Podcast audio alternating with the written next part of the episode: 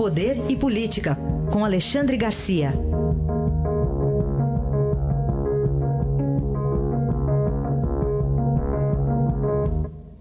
Alexandre, bom dia. Bom dia, Raíssa. Bom dia, Carolina. Bom dia. Ainda sobre o massacre que aconteceu na escola estadual professor Raul Brasil em Suzano, momentos aí de investigação, mas já também de reflexão, Alexandre? Pois é, ontem foi um dia de reflexão, ouvi muita gente repetindo o que já foi sugerido, o que já foi dito quando aconteceu o massacre lá em 12 eh, mortos, né, 12 eh, mortos lá em, em, Realengo, né, naquela escola de Realengo, depois quando aconteceu em, em Janaúba, na Bahia, aquele sujeito que tocou fogo e também matou, matou nove crianças, né, uh, eu acho que muita coisa fica no ar, outras uh, são bem intencionadas. A escola, o Estadão está mostrando hoje uma reportagem com a escola do Realengo, como mudou né, a segurança, dois, dois vigilantes lá dentro, dois vigias atentos e bem educados. A, a escola eh, mudou até o currículo quanto a bullying, quanto a, a, a identificar alunos eh, que estejam de, desajustados. Eh, há um memorial ao lado da escola lembrando tudo. Agora, por exemplo, botar um, um policial em cada escola é impossível. Né? Eu estava fazendo a comparação aqui entre o número de escolas do Brasil e o número de PMs. São do, quase 200 mil escolas e 500 mil PMs. Então, daria 40% do efetivo na escola, é uma coisa também impraticável. Né? Tem que ser posto em prática, sim, a identificação eh, das origens disso. Uma delas eu vejo as pessoas dizendo que a escola também tem que formar cidadãos. Ah, é, o caso é que transferiu da família para a escola, isso. Isso era na família, formar cidadão, da educação, a escola dá ensino, a casa da educação, mas a gente vê aí no, no velório ou no enterro dos dois uh, assassinos, estava uh, tio, né? não tinha pai, não tinha mãe, tinha, tinha avó, mas um dos tios foi morto, então é a família des desestruturada também, e me dá um arrepio na espinha pensar que poderia ter sido pior. Né? Se eles não começassem atirando, né? porque o tiro uh, provocou a reação imediata, provocou a correria, provocou a busca de abrigo. Né? Agora, se usassem as armas silenciosas, a, a, a machadinha, as flechas, e por fim, o arrepio é maior ainda, por fim, os dois, uh, as duas garrafas de coquetel molotov com fogo, meu Deus do céu, né? Seria bem pior a, a, a tragédia de Suzano. Enfim, uh, é, é, a terceira grande, mas é, é um monte de tragédias assim que professores são mortos, alunos se matam. Ainda ontem, ainda ontem em Minas, no Vale do Rio Doce, né?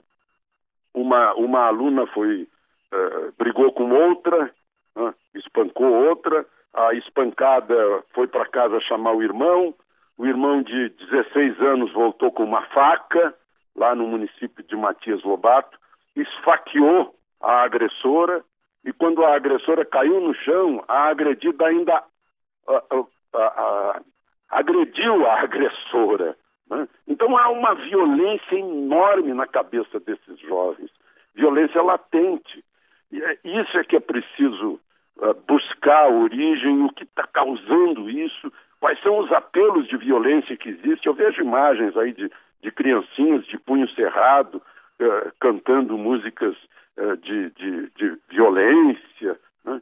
É, é, um, eu acho que tem que se pensar sobre isso, sobre, sobre as mensagens de violência, sobre o que provoca essa, essa raiva, esse ódio.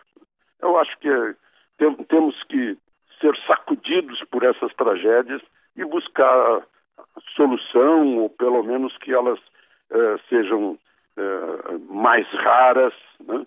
e, e, e menos dolorosas, como está acontecendo agora. Alexandre, vamos falar sobre o BNDES. O que, que deve sair de uma caixa preta aberta? Pois é, muita, por muito tempo se falou na caixa preta do BNDES, por muito tempo. Estava na cara. Né? Agora aparece de novo o seu Joesley. O seu Joesley parece estar em todas, né?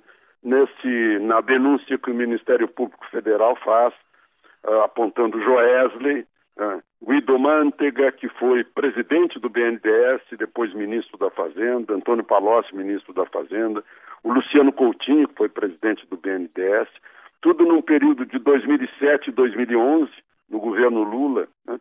Aí a gente se pergunta, Lula não está nessa lista? E não, ele, certo, não encontraram provas contra ele, uh, não sabia de nada, nem desconfiava que estava vendo essas coisas no, no BNDES.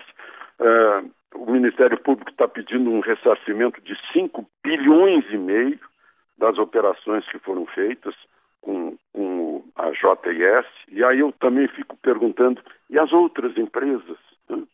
Né? E a oposição na época não via nada tampouco, né? não procurava uh, fazer algum tipo de investigação, né?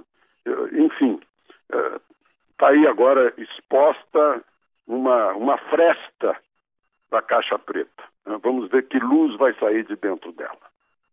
Bom, Alexandre, o Supremo Tribunal Federal, que ontem decidiu mandar aí crimes relacionados com o Caixa 2, desde que sejam corrupção, lavagem de dinheiro também lá para a Justiça Eleitoral, ele não quer ser criticado, é isso?